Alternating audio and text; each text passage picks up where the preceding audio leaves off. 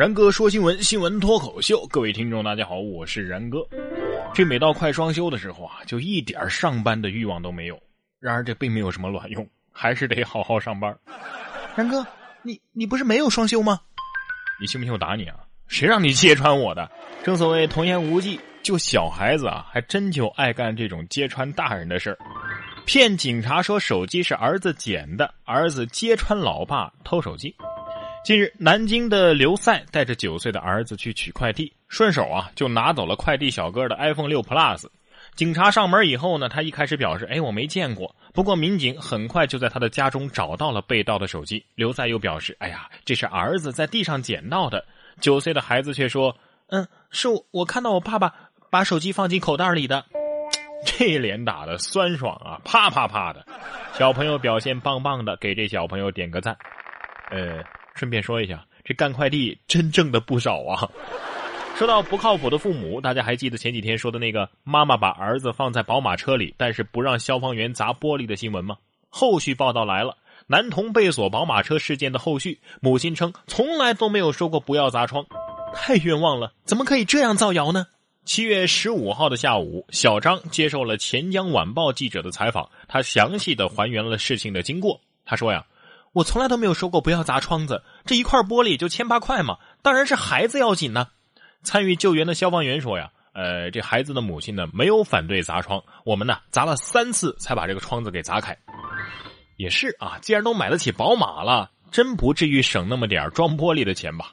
不过粗心大意把孩子锁在车里确实是太危险了，尤其是现在这个季节，父母们呢还是都走点心吧，照顾好自己的孩子。这知错就改啊，就是好孩子。像这种明知故犯的，那一定要严惩啊。说男子被查酒驾，拿出神盾特工局的证件。前两天的一个凌晨，实施公安的民警巡查的时候，怀疑一个男子是酒驾。男子王某立即掏出证件，淡定的回应称：“呃，我是中国情报调查局的成员，正在执行任务，赶紧放我走。”这警察叔叔们一看，呵，这证件竟然是来自美国神盾局。我要是那警察叔叔啊，就默默的把帽子一压。哥们儿，以为我不看美剧是吗？我还是九头蛇的呢。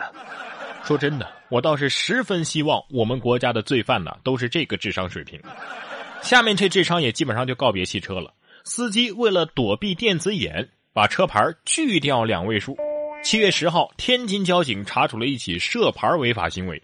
一位司机为了躲避电子警察，就把这个牌照啊锯掉了两位数，还真是够拼的了。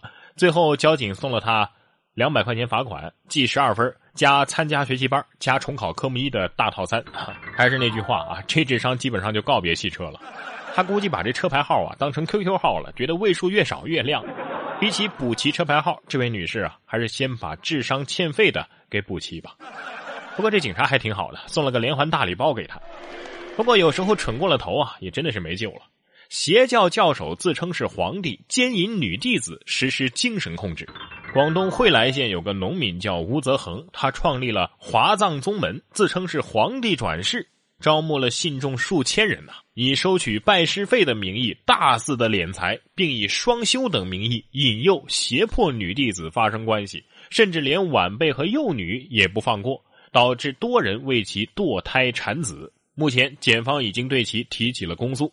据他的弟子所说，他还多次说，如果违背师命，就会得癌症绝症，家人将不得好死，会下十八层地狱。于是啊，我们是从内心深处有一种害怕，因为信佛的人很相信因果，他就是抓住了这种心理，让你担心自己或者是家人受到诅咒。哎呀，然哥真是纳了闷了啊！这种新闻不是经常被报道吗？可是为啥还是有那么多人信呢？难道真的是傻子太多，骗子不够用了吗？还什么违抗师命就会让家人不得好死？这跟网络上流传的“不转死全家”简直是异曲同工啊！作为一个现代人，还是要相信科学。这不，科学家又说了，这熊猫之所以懒呢，是甲状腺不活跃。这大熊猫是最知名的懒萌。但是现在啊，中国科学院和英国阿伯丁大学的科学家又懂了啊，说这个大熊猫为啥这么懒呢？是因为甲状腺不活跃。同时，大熊猫所吃的这个主食竹子啊，所含的能量比较低，移动时只花一个不动的百分之五十的能量。那厨子得说了，怪我喽。同样是好吃懒做，看看猪和熊猫的待遇，就知道外貌是有多重要了。感觉要是比起懒来，南半球的考拉或可与熊猫一战啊！比起熊猫来，这鹿啊也是很蠢萌的。每年呢，一到夏季，奈良公园的鹿群为了纳凉，就会成群结队的跑到大马路上来占领属地，结果最后就导致交通拥堵，不得不进行道路封锁。重点是还没法赶他们走。这些啊都是前两年的壮观景象，而今年他们的例行散步也马上就要到了。哎呀，是因为车辆经过的时候会鼓动起风，他们才会到路上乘凉的吗？估计他们走的时候是这么说的：“走喽，让我们去人物园看人去喽。”不过想要到达目的地，光认识路还不行，还得说好普通话哈。要不怎么说学好普通话，走遍天下都不怕呢？说四川话喝佛分不清，火车票买错还坐错了站。十四号的晚上，福州铁路救助了一个四川的十四岁的少年鹏鹏。原本这个鹏鹏啊是要去投靠在湖州的父母的，但是因为他的亲属买票的时候喝佛不分，将本来应该到浙江湖州的票买成了到福州的。父母在湖州车站久等也没有能够接到人，才知道孩子啊坐错了车。在警察的帮助之下，这鹏鹏一家呀终于团聚了。看来不只是福建人才分不清喝佛呀。这样说，孩子还有你那亲戚啊，你买票发音不准，至少也得认识字儿啊，是吧？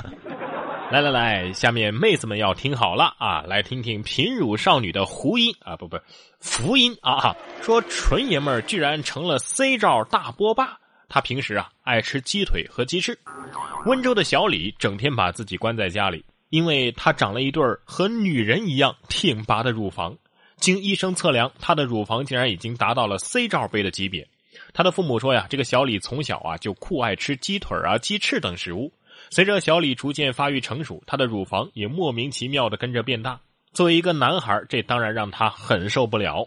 这小伙子心里估计是这么想的：我以为吃啥补啥呢，我我本来呀是想飞得更高的，万万没想到竟然成了一个伪娘。本来啊，今天然哥叫的外卖就是鸡腿饭。听完这个新闻，我又默默的把鸡腿塞到了老婆的碗里。还好我老婆通情达理，不然的话遇到这样的事该咋办呢？说婆媳闹矛盾跳河，媳妇儿被其他男人给救了起来。七月十二号，江苏市宝林小区一个男子的妻子和母亲发生了争吵，妻子一气之下先跳了河，这妈呀也跟着跳了下去。据现场的群众说，儿子是先救的妈，那妻子怎么办呢？据邻居称，是隔壁的一个男子出手相助，把他媳妇儿给救了上来，这才化解了这一难题，避免了悲剧的发生啊。哎呀，这道终极难题终于有新解了！我和你妈掉进河里，你先救哪个呀？呃，我先救我妈，因为隔壁老王啊会来救你的。然哥说新闻，我是然哥。想要跟我取得交流的朋友，可以关注我的新浪微博“然哥说新闻”，或者是微信公众平台“然哥脱口秀”都可以。